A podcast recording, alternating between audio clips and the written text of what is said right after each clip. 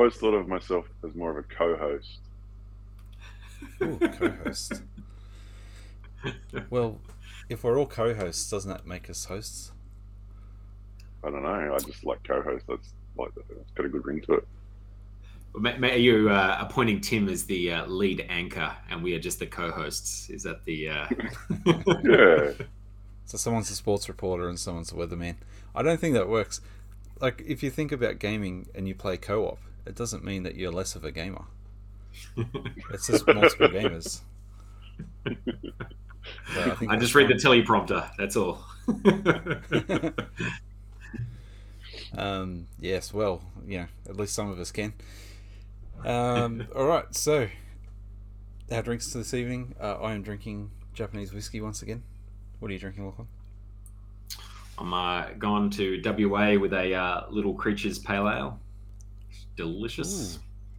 Oh, I love little creatures. Mm. Pale ale. How about you, Ruben? I'm drinking a Pinot Pinot Grigio, or in these parts, it's known as a Pinot Grigio,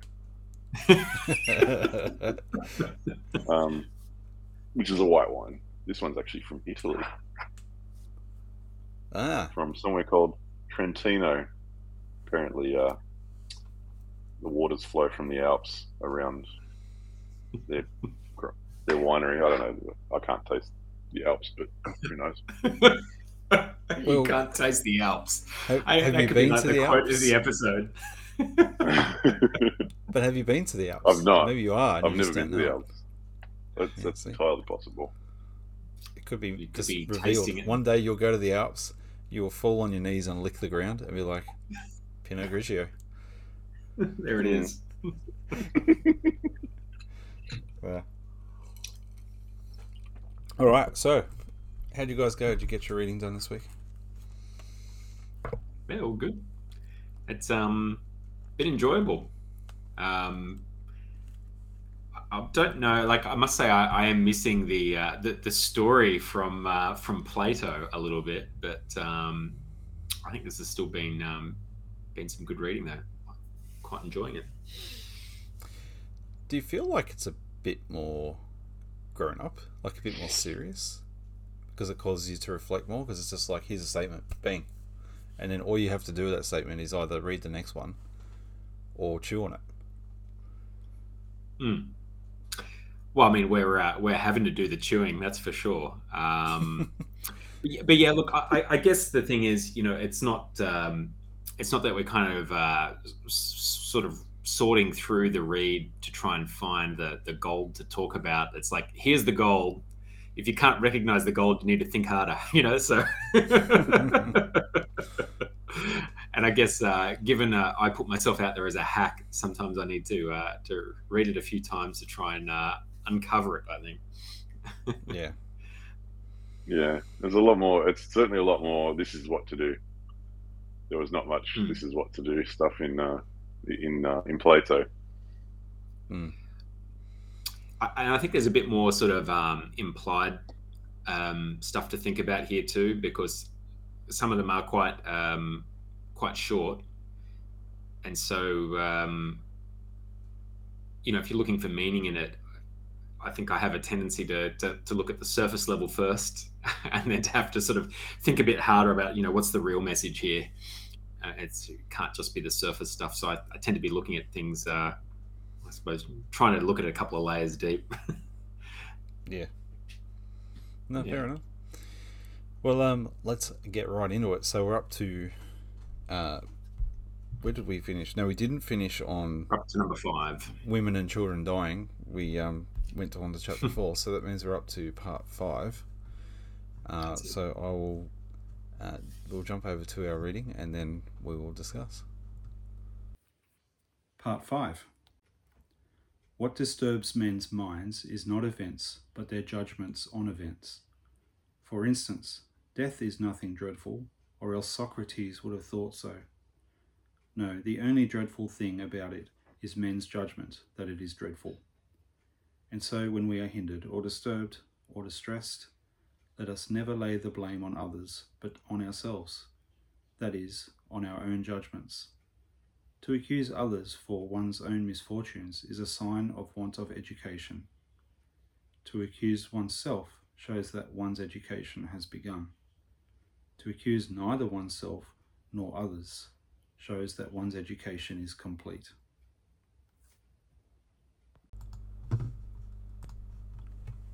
Okay, so um, what disturbs men's minds? Starting with this, so um, judgment on events. So this is something that I thought about through the week. Um, those who know me know I've often overthought things, and so um, many times this week, after what we read last week, I caught myself uh, in a moment feeling, "Oh, this is a problem," or "This is this," or "This is that." Going, ah, this is but an impression. and this is not at all what it seems, so what is this really? And um, this speaks to that a bit more, I think. It's about our judgment on events.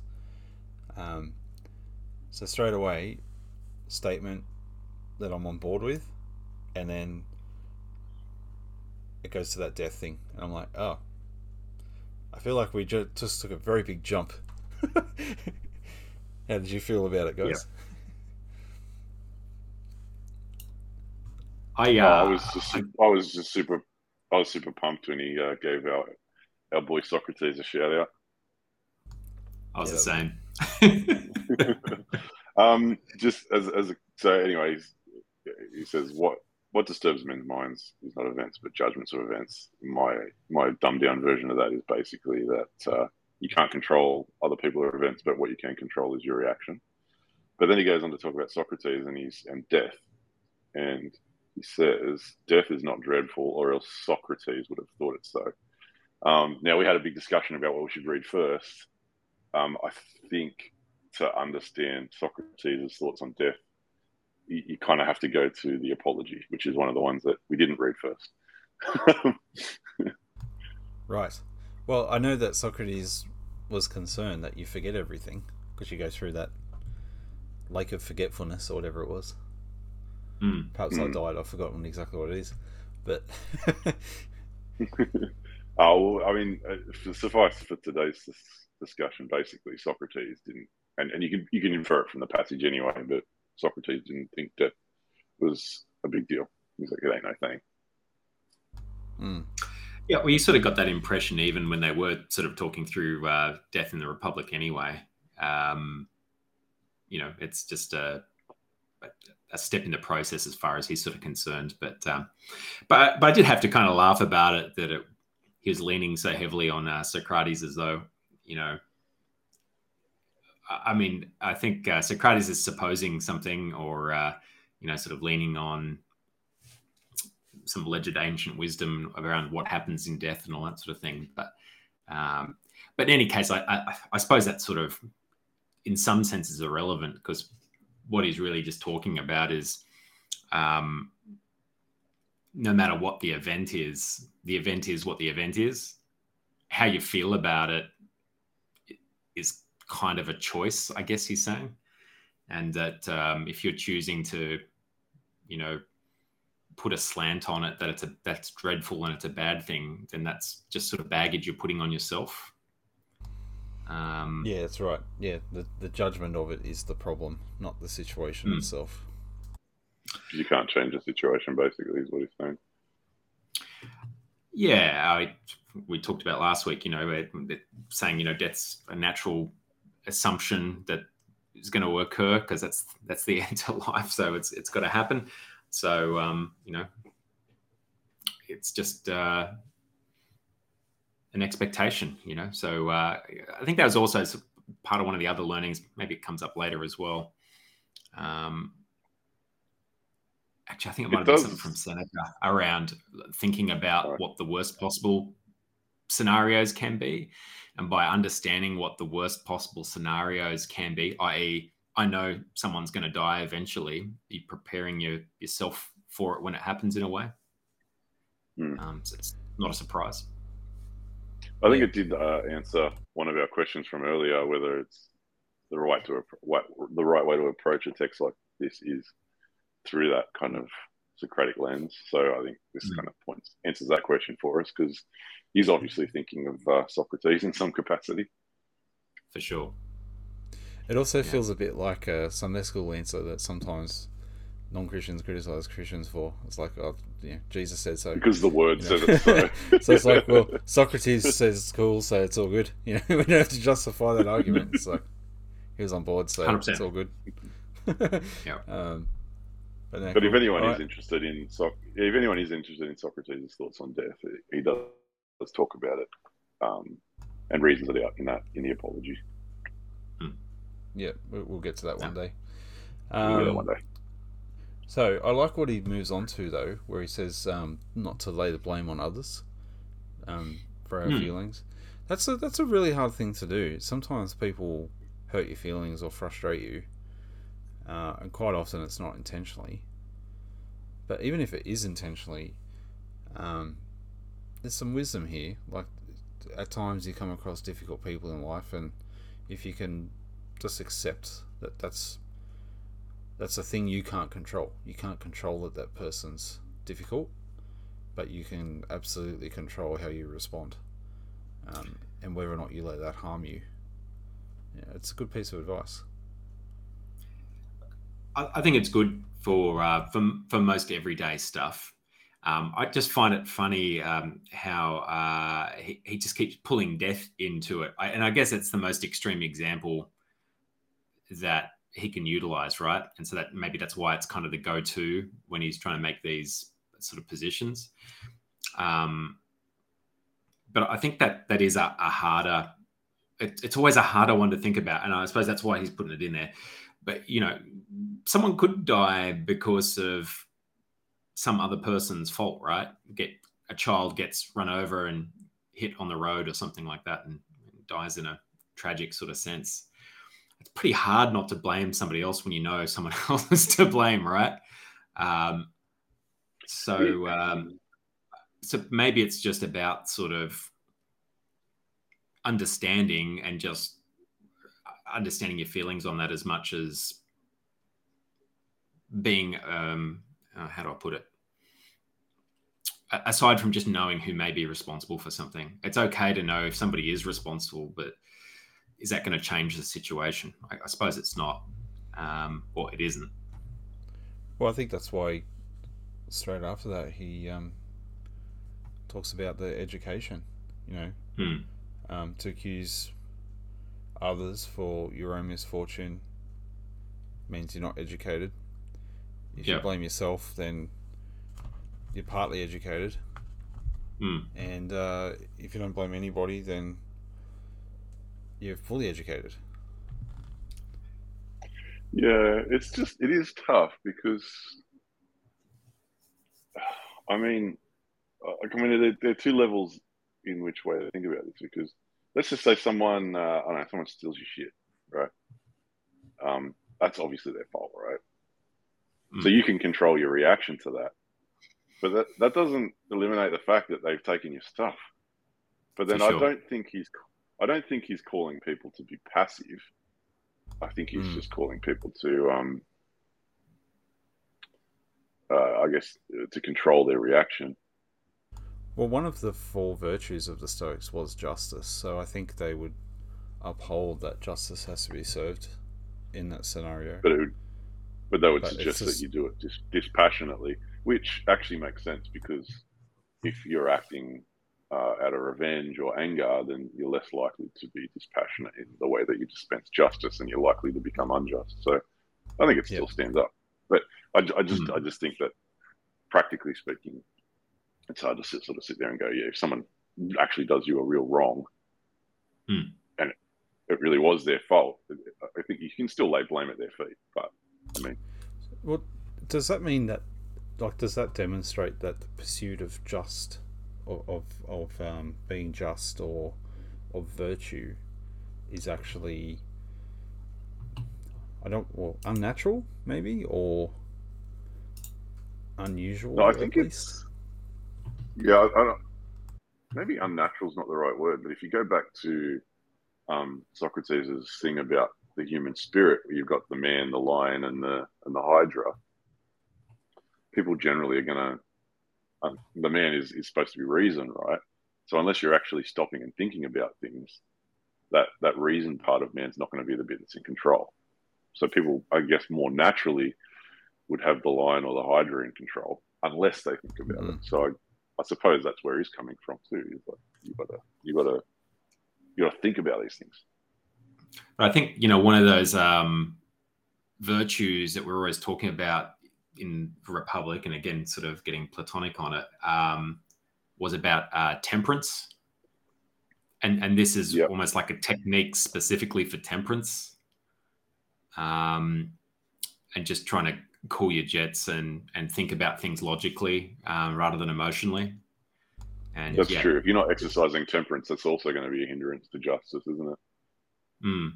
Hmm. Um, yeah, it's it's got to be a tricky line to walk because you'd have to think if you were um, fully exercising this principle.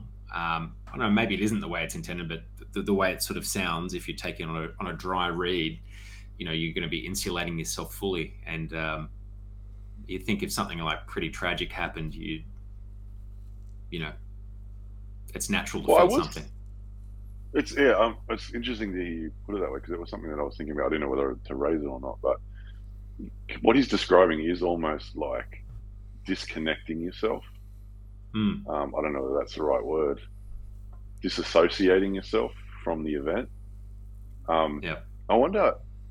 I'm not a psychologist, but I'm wondering what a psychologist would say about that. Whether that's healthy in the extreme or not. I, I think it would definitely go against modern thinking, um, which is you need to feel everything, express everything, and admit um, your feelings. Yeah. Oh, that's not and, my uh, experience. um, when I when I've seen psychologists before, and this is essentially what they taught. Right. It's, um, it, it's it's you know just because there's because obviously it was for anxiety for me, so it's like you have mm. this feeling, you need to stop and check the facts and remove the emotion, and then change your response and control your response. It, that might be a different sort of set of rules around like sort of anxiety versus maybe dealing with grief or so I suppose it's it's different things in the toolkit if you know what I mean. Yeah, true. Yeah. Um, well, could you um can you imagine uh like a, a, scenario where this could become a negative, like if you were to um like detached? I suppose you could mm. be. I don't think that's what he's advocating for, but well, I, I think certainly um, you would see, um, I think, people who who work in really high stress situations, um, like particularly like let's say people who work in emergency rooms or like uh, ambos or something like that, and have to kind of like separate and detach the, the work and the job and the the getting it done from the emotional feeling of of the people. Um, and I know like people sometimes end up with like PTSD over stuff like that, and um, you know it's it's really hard to um, like people who who work in that job for a long time. I think often are able to do that sort of petitioning and able to separate things. Hmm. Um, and people who, who aren't Actually, able yeah. to stick it out have difficulty separating the two. You know. You're right. Um, that could be where it's that could be where it's dangerous if if you develop a coping mechanism where you detach yourself from the the facts, not the facts, mm. but you know, you detach you, you detach your emotional reaction to what's happened in front of you. If you were to do that all the time, you might. I'm guessing you'd probably find it difficult to form relationships, or it could be damaging to intimate relationships. You know, if you have somebody who's who's expecting an emotional reaction out to you, out of you, and well, you've even, um, developed you've developed this habit of just not reacting at all. People would potentially read that as you being callous. Well, yeah. even sure I think that could wind up impacting your morality. I suspect on things as well. You know, imagine if you're uh, working on vaccines, doing clinical trials, and you're thinking about the greater good, and so you separate the emotion around human testing on something that's maybe a bit sketchy because you feel that it's something that we need quickly and need to, you know, jump a few hurdles in order to do something when you can separate that and justify that in your own mind. I don't know. I think it's I think it's just a obviously that's a different sort of tract, but I think it's just a, a technique of partitioning hu- humanity maybe from um, pure rationality. I'm not sure. Hmm.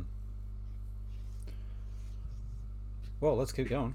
Um, Sorry, went an extreme turn there. no, that's all right. Sometimes you got to Yeah, we finish don't- on a. we don't need uh, we don't need Socrates to drag things out. We can do that ourselves. We'll do it ourselves. That's right. All right, let's jump to six. Part 6 Be not elated at an excellence which is not your own. If the horse in his pride were to say, I am handsome, we could bear with it. But when you say with pride, I have a handsome horse, know that the good horse is the ground of your pride. You ask then what you can call your own. The answer is the way you deal with your impressions. Therefore, when you deal with your impressions in accord with nature, then you may be proud indeed, for your pride will be in a good which is your own.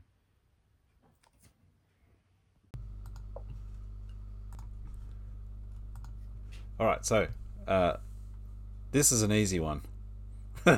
There's a bold statement for you. Um, so, uh, horse. Hang on. It's time for an example. Have you got a handsome horse there? He's got a handsome uh, destiny gun, I'm sure. Hey, what a long face! Here we go. there we go. Here is a handsome horse statue.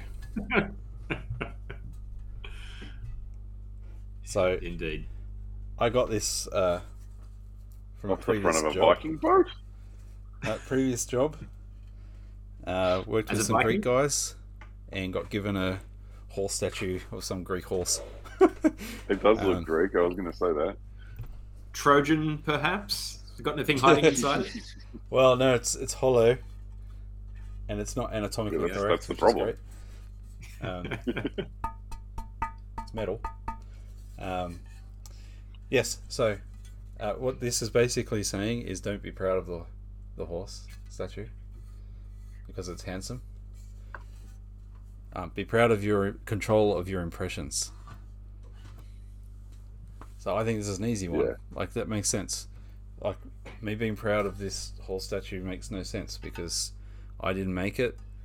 I have no control over how it was made or how it looked. It just exists.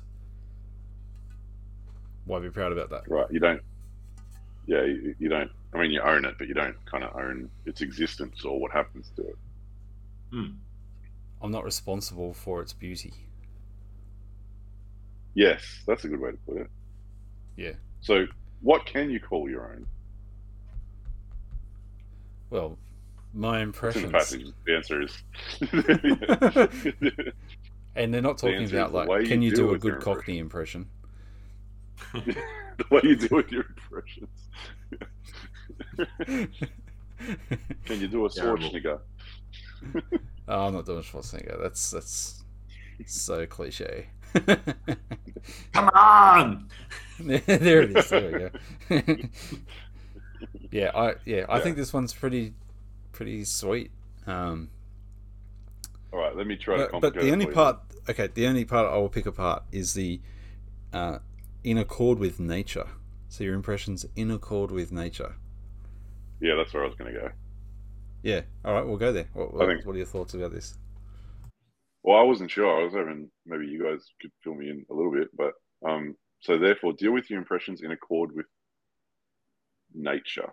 So I'm not sure what he means by nature. I've got a couple of ideas. One is when he's talking about nature, he's talking about that Socratic idea of um, the individual. You know, the whole republic goes through, you know, what is justice in the state and what is justice in the individual, and then they, list those um, uh, virtues. Um, so perhaps that's what he's talking about, or he could be talking about more um, I think also in from the Republic, the Socrates talks about, um, you know, you have natural abilities. Like, um, you know, if you're good at pottery, then be a potter. If you're good at soldiering, then be a soldier. Um, so I don't know whether that's what he means by nature. So I don't know. What did you guys think? I, I'd previously uh, read something else written about nature in the sense of the Stoic writings and all that sort of thing and it was about that um, like harmony and balance of the natural order of life and the universe and everything, if you know what I mean. Um, and it was about, yeah, just balance and rightness and truth and yeah I, I, mean nature is is sort of like literal in the sense that they mean the way of nature um so, so being uh, what you are supposed to be.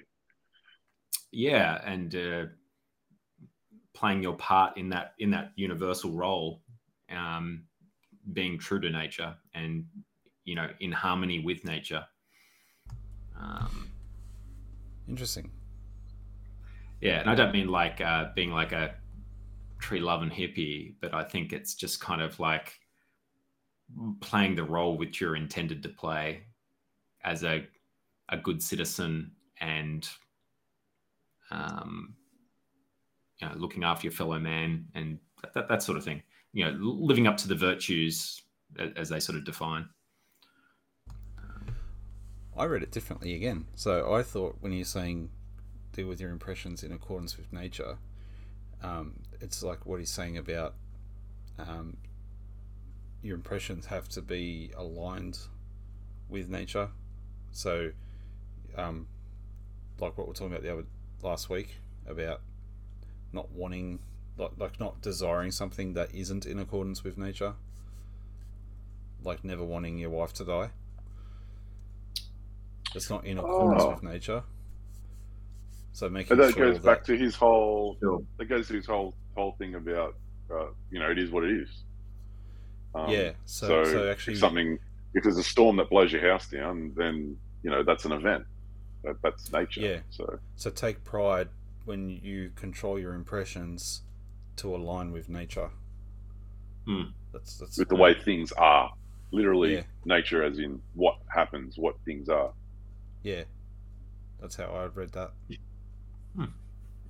I like your reading better than mine. Yeah. I just I wonder like we need a Greek scholar on here.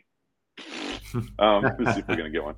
Uh, but it'd be interesting to know what word is used, what what word is translated from with nature and things like that. Yeah, but, good point. Yeah. Hmm. Well, there we go. Okay, let's uh let's move on to number seven. I'm comfortable to move to seven. Let's go. Part seven. When you are on a voyage and your ship is at anchorage and you disembark to get fresh water, you may pick up a small shellfish or a truffle by the way but you must keep your attention fixed on the ship and looking towards it constantly to see if the helmsman calls you. And if he does, you have to leave everything or be bundled on board with your legs tied like a sheep. So it is in life. If you have a dear wife or child given you, they are like the shellfish or the truffle. They are very well in their way. Only if the helmsman call, run back to your ship, leave all else, and do not look behind you. And if you are old, never go from far the ship, so that when you are called, you may not fail to appear. Let's do it. Okay, so Ruben, you're, you're saying that yeah, this, one, this is my favorite so far. Um, I don't understand it, but um, I just I like it when they go on nautical harks back to the Republic where uh, Socrates is talking about that ship analogy where they're all yeah. fighting with the captain. But um, no, I like it. But my question is the reason I don't understand it is what what the hell is the ship in this scenario? Uh, Philosophy. I I must. Admit, I thought maybe um, I, I, thought maybe it's fate. I thought is the ship fate. So don't miss your fate. I, Ooh. I, I must admit, I, I thought about this more about um, and it's probably not right, but in that original sort of platonic sense about your life's purpose, and um, I don't know, just maybe not necessarily like your job or something like that, but what is the core focus of of, of your life? Like what's important, and I suppose focusing on the thing that's important rather than getting kind of caught up in the side quests, if you know what I mean. So uh, oh, yeah. when you're playing The Witcher, oh, don't yeah. get stuck on uh, Gwent and instead Gwent? follow the story. okay, wow, that's that's pretty good. That's pretty good. I like that. But then, why is it that if you don't do that, you will be bundled up with your legs tied like a sheep and dragged onto the yeah. boat? I'm assuming. Well, no, I, I, I don't think that. I think it's more like uh, you, are supposed to keep an eye on the ship who's going to like let you know if you're safe because you're probably in some like unsafe harbor just getting um, you know water or whatever. So you're going to wind up a slave, right? Because that's what used to happen in those ancient times, right? So I think they're saying you're going to get captured by enemy troops or something like that if you're not paying attention to this to the the core signals and things like that. And if he does, and if he does you have to because, leave everything or be bundled up. Because you got to keep looking back constantly to see if the helmsman's calling to you. Hey, went, danger, danger. You know, like. Yeah, I follow. I, I, I saw this as a warning, and it's like um, that's you know, better than paying attention. That's to, pretty good. You like that? Better than we're having some latency issues. that's good. That's really good. Yeah. yeah. All right. Yeah, I, I, I must admit I did um a little bit of reading and cheating on this one after I sort of came up with my own idea. that, so that bit I told you is my own idea. I did see some other um, opinions on it, being like that the the, the ship was um, uh, like God or um, I think what Rubes, what you may be referring to, like the, the fates or something like that, which was something we talked about. Yeah. Um, you know, when you sort of went to the afterlife, and it was, you know, basically about living a, uh, a, a good life and paying attention and not deviating from from from that righteous sort of pathway. Maybe not right, righteous, maybe the wrong word, but you know what I mean. No, I think um, it is the um, right word. Yeah. No, no, I think that is um, the right and, word. I think I, yeah, keeping you on track. Me. Yeah, I think that's the right word. I think you've convinced me because in their in their thought system, they're all about you know the forms that the, the what's really important is those virtues, mm. those higher those higher purposes. So therefore, mm. to to live that way would be righteous. And I guess what he's saying is don't don't let these other things uh, distract you and, and stay focused on that. I mean, once again, he goes to uh, if your dear wife or child yeah. It, it, it kind of sounds like you're saying, look, even even leave your wife and child behind if, if that's what you have to do to uh, to uh, um, you know meet your fate, which well, is you know. I think there's also like a, a core thing too, just with this sort of stoic mentality too, that if you are sort of living those fundamental values, um, it's almost like things will sort of take care of themselves, if you know what I mean. Um, because if mm. you're living a, a, virtuous life and you're not, um, I don't know, doing ills to other people, why would they seek retribution on you that's going to endanger your family or something like that? You know what I mean? Um, yeah. Yeah. And it's kind of like if you look after yourself first, because you're in control of yourself rather than anything else, and you make sure that you stay pure and on the pathway, then you know you, you, things will probably be all right. You know what I mean? I mean they are what they are yeah. anyway, but um, it's a similar message yeah. to what I've had from personal trainer over the years. Is like, um, you can't be the best dad and husband that you want to be unless you look after yourself first. So if you're eating mm. crap, you're not exercising, you feel horrible all the time. Um, and, and and you say, oh, the reason I'm doing this is because I'm making sacrifices to look after these other people um, mm. then you know, well, you're not doing that to the best of your ability because you're neglecting yourself. So I think it's a similar idea. Yeah, um, I, think it, that's definitely part of it. Um, and look, I must say, I give that kind of advice to my wife as well, right?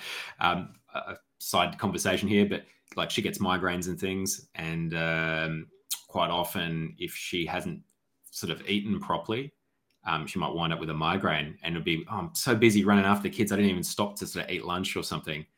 And I always use that thing about um, they say on the airlines, you know, fit your own oxygen mask first, because if you don't look after yourself, you can't look after anyone else. Um, and um, I think in a way that's part of this philosophy as well is just get yourself sorted, get yourself on the pathway, and you can help other people and do the right thing as well. You know. I like I like that Yeah. example of the masks and the airplane. That's a good example. Good way to think about it. Hmm. I like um, I like the I like how it tags on the end. And if you're and if you're old, never go far from the ship.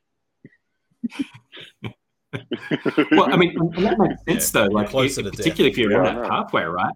Because if you're going to stray at the end of your life, it's like you're so close. Like you're about to so close. to go see the fates, and you're going to go and throw it all away now by doing the wrong thing. Yeah. Mm. Yeah, I think that's why initially uh, that was the only explanation I could come up with is that that must mean the fates, but it was that sentence that made me think that.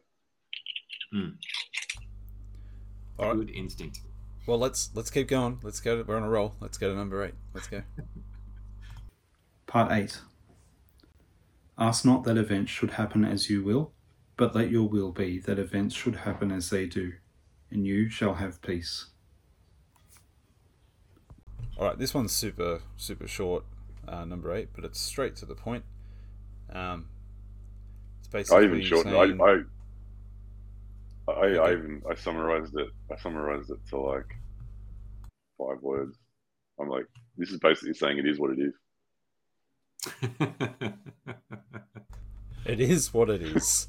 that should be a T-shirt with Epic- Epictetus's head. It is what it is. yeah. Along with media. you reckon that's roughly what he's saying?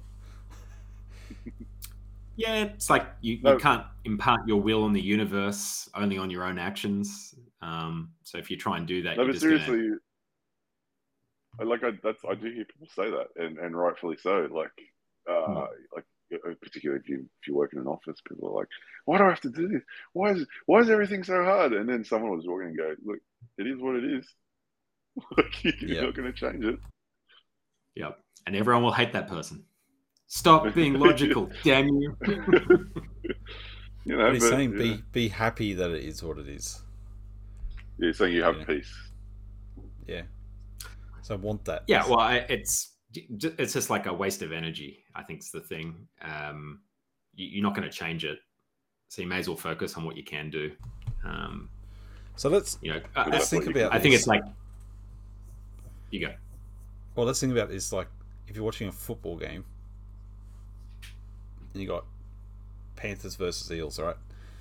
And um, you're like, okay, rather than desiring Panthers to win, um, which certainly is more likely than the Eels winning, then This is NRL, by the way, for our overseas listeners. Oh yeah, so Australian football, which Rugby. is not AFL, but rugby league. It's rug, rug, rugby, mate. rugby league, rugby league. Um, anyway, so rather than cheering for your team, you would be sitting there going, um, "I hope events happen as they will," rather than "Go Panthers" or "Go Eels." So then that way, doesn't matter who wins, you won because all you wanted was for the game to conclude or, You or just happen suck how it the went. fun out of watching the game. Well, You suck, potentially, you suck the life out of it. Like, is that a problem with this philosophy? maybe, but maybe then the fun becomes watching everyone else suffer while you're there in bliss. When, while your team's losing because it's the will of the universe. Yeah. That got dark. Yeah, I You'll feel nothing, peace. so now I'll. I feel nothing about what is happening around me, so I'll indulge in other people's sufferings. Is what you just said. Oh god. I don't know. I, I was trying to think of this in terms of um, like uh, this sounds like really Bill and Ted again, but it's like kind of, or maybe even like the Big Lebowski or something. Like just go with the flow, man. Like, there's no, no point going, you know, going against the current. Just uh, get on your uh, on your Lilo and just go. The on Big that- Lebowski, that- just just on a side note, The Big Lebowski is like probably my number one favorite movie of all time. Mine too. Yeah, boy. Oh, The you dude abides. Don't you worry. I like it, but it's not number one. But I do That's like pretty it. awesome. Yeah, It's about as close to a number one that I've got. I do like uh, White Russians, which I only drank after watching that. So um, they were good. Yeah. Anyway, so yes, you'll have peace if you will that things work out the way they will. Um, like I guess the other way I think about that is like if you're going for a test or you hand in an assignment or something like that, and you know you've done everything you can, and now it's like I've done it, I've handed it in, the result is the result, Mm. and letting go. You know, just going, whatever the result is, that's now what it is. It's out of my control. Yeah. Yeah. Well, That's that's, just like that's just like your opinion, man. I was hoping you'd go there. I love it. uh, dear, oh dear, oh dear. Okay, So let's good. move on to number nine. Part 9 Sickness is a hindrance to the body, but not to the will, unless the will consent. Lameness is a hindrance to the leg, but not to the will. Say this to yourself at each event that happens, for you shall find that though it hinders something else, it will not hinder you. I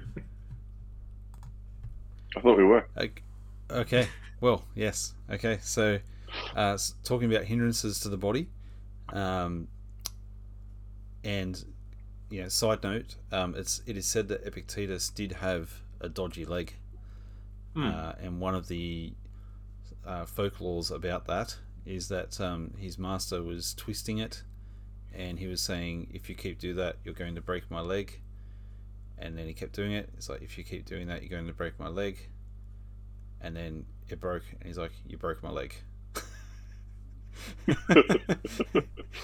Yeah, but it's not of the stories, confirmed right? they're not sure if he was born with the dud leg or if it was his master but that's the story about if it was his master how it went down Either Yeah, way, it it sounds was like the will kind of universe. things. Yeah, right. Exactly. It sounds like the kind of things that his um, disciples have made up. They're like, yeah, that Epictetus, he's such a boss. When he when his master broke his leg, he's just like, yeah, man, it's like the will of the universe or whatever. You can you may Yeah, break my leg, he's but like- you will not break my will. it's like i told you you- that would happen why did you do that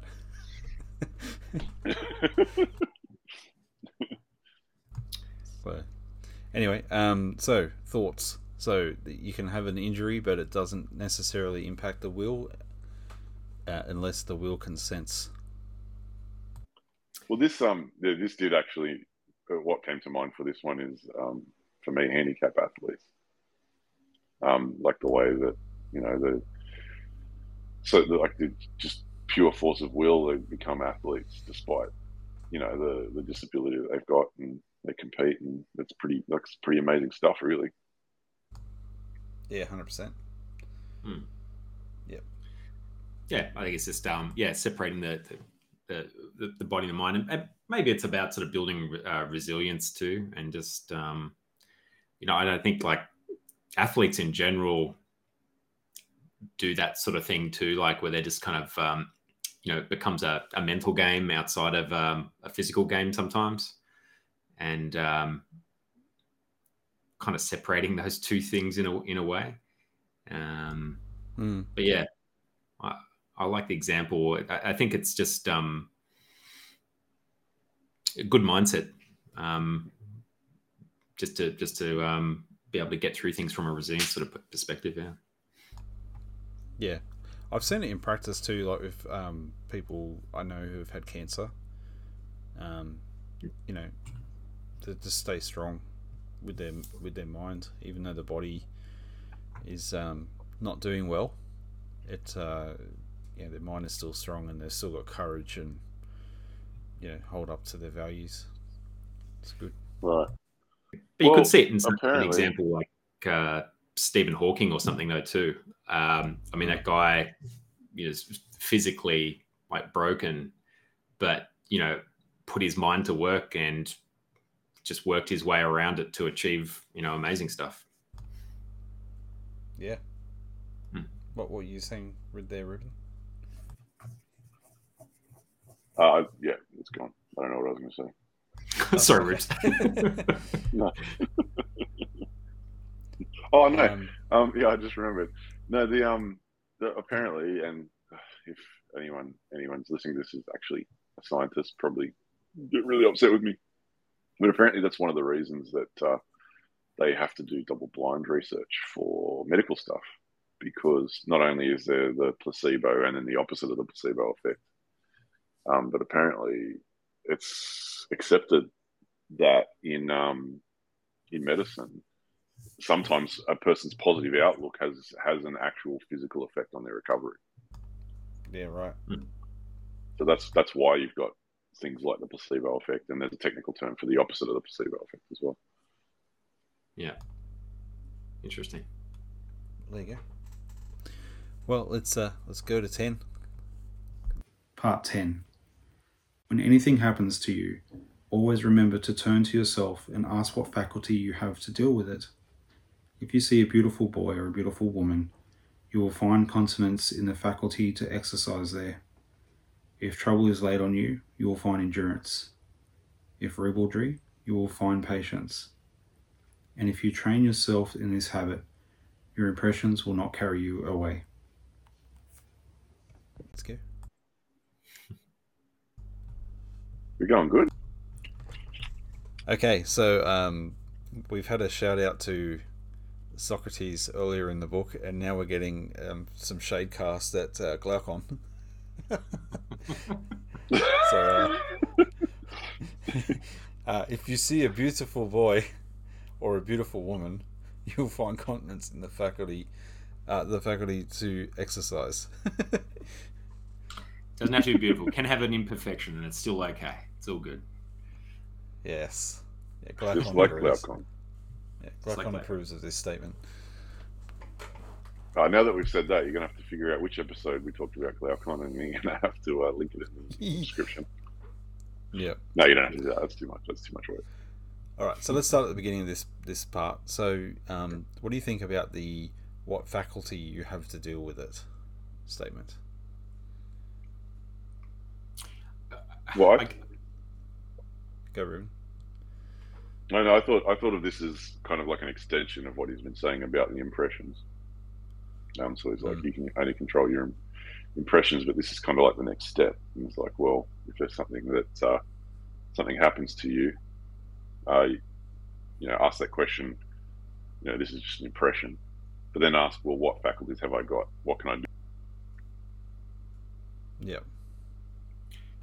I, I must say, I, uh, I actually looked up another translation because I was finding it a bit um, hard to follow. So, if you don't mind, I'll read the other translation, which is really quite different. But anyway, Go for it. Oh, um, uh, with every accident, ask yourself what abilities you have for making a proper use of it. If you see an attractive person, you will find that self restraint is the ability you have against your desire. If you're in pain, you'll find fortitude. If you hear unpleasant language, you'll find patience. And thus, habituated, the appearance of things will not hurry you away along with them. Yeah, that's not bad. Hmm. Wait, can you read that last sentence again? Yeah. Um, uh, you'll find patient. Uh, and thus habituated, the appearances of things will not hurry you away along with them. Oh, yeah. Good. That makes sense. So, um, like for example, you're not going to run off with the chick. Hmm. You'll stick to your uh, original path. You won't get distracted by it. The main squeeze rather than the side chick. well, um, that Yes, won't it's make, kind of like an that won't make acknowledgement. some of our um, loved ones happy if applied to The Witcher Three, um, because that that'll mean that uh, it won't be um, Yennefer that uh, Geralt hooks up with. It'll be uh, Triss. Not that that person Timmy ever listen to finally- this. Timmy's finally hooked into The Witcher Three. Um, Yes, I have. Five It's, years after it very good. out. Better late than never. Hey, look, it's taken me two and a half thousand years to get into Socrates, so you know it's all good. you were around Five years isn't too bad. well, aren't, is, aren't our souls like eternal or something? Didn't we establish that? That's Yeah, right. if you if you accept uh, Socrates. There you go. Mm. So Yeah. you know, legit. um, Um, yes, I, do what prefer found that translation too because it removes the awkward part about finding a beautiful boy. um, what I find interesting about what what now that I sort of kind of understand it a little bit more, what I find interesting about that is is um, admitting the fact that um, you know you're supposed to have your impressions and reason with your impressions, but he's also then going a step further and saying, well, those impressions are going to influence you. So it's like you almost need to then insulate yourself against uh, the influence of those impressions. Yeah, look, I I think he's he's trying to get you to be really considered in your approach and self-aware, and that you need to, you know, really give strong thought to it and not give in to base, desi- base desires, but sort of applied against those virtues again. Um, in you know, uh, is what you want to do the right thing to do. Yeah. Yeah, no, that's good. Well, I think for this week we will stop there, uh, working through the book at part 10. Um, so let's uh, take a little wander uh, down to the pub for lots of us if we can. I've missed the pub. Here's our pub right Okay.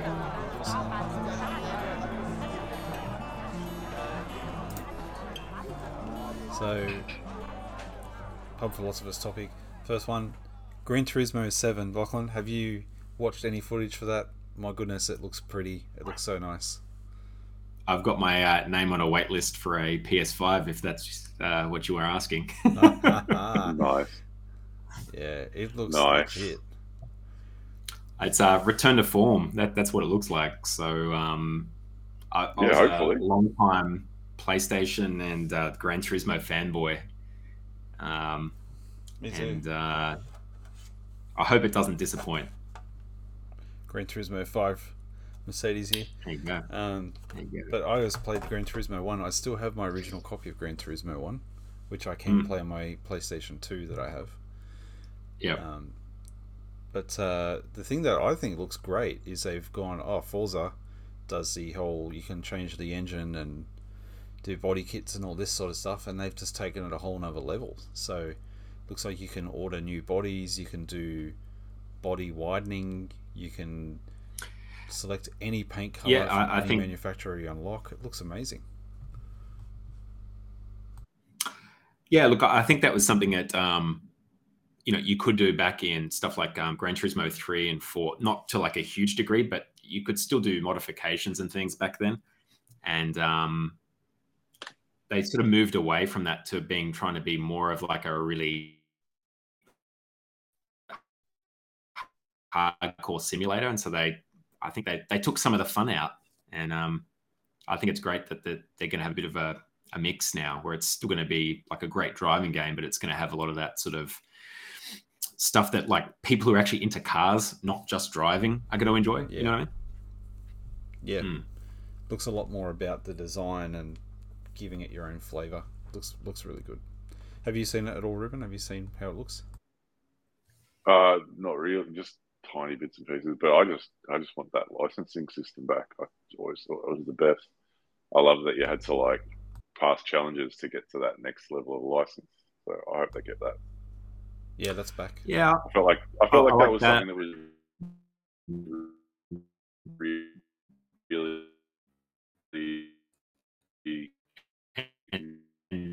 missing. Yeah.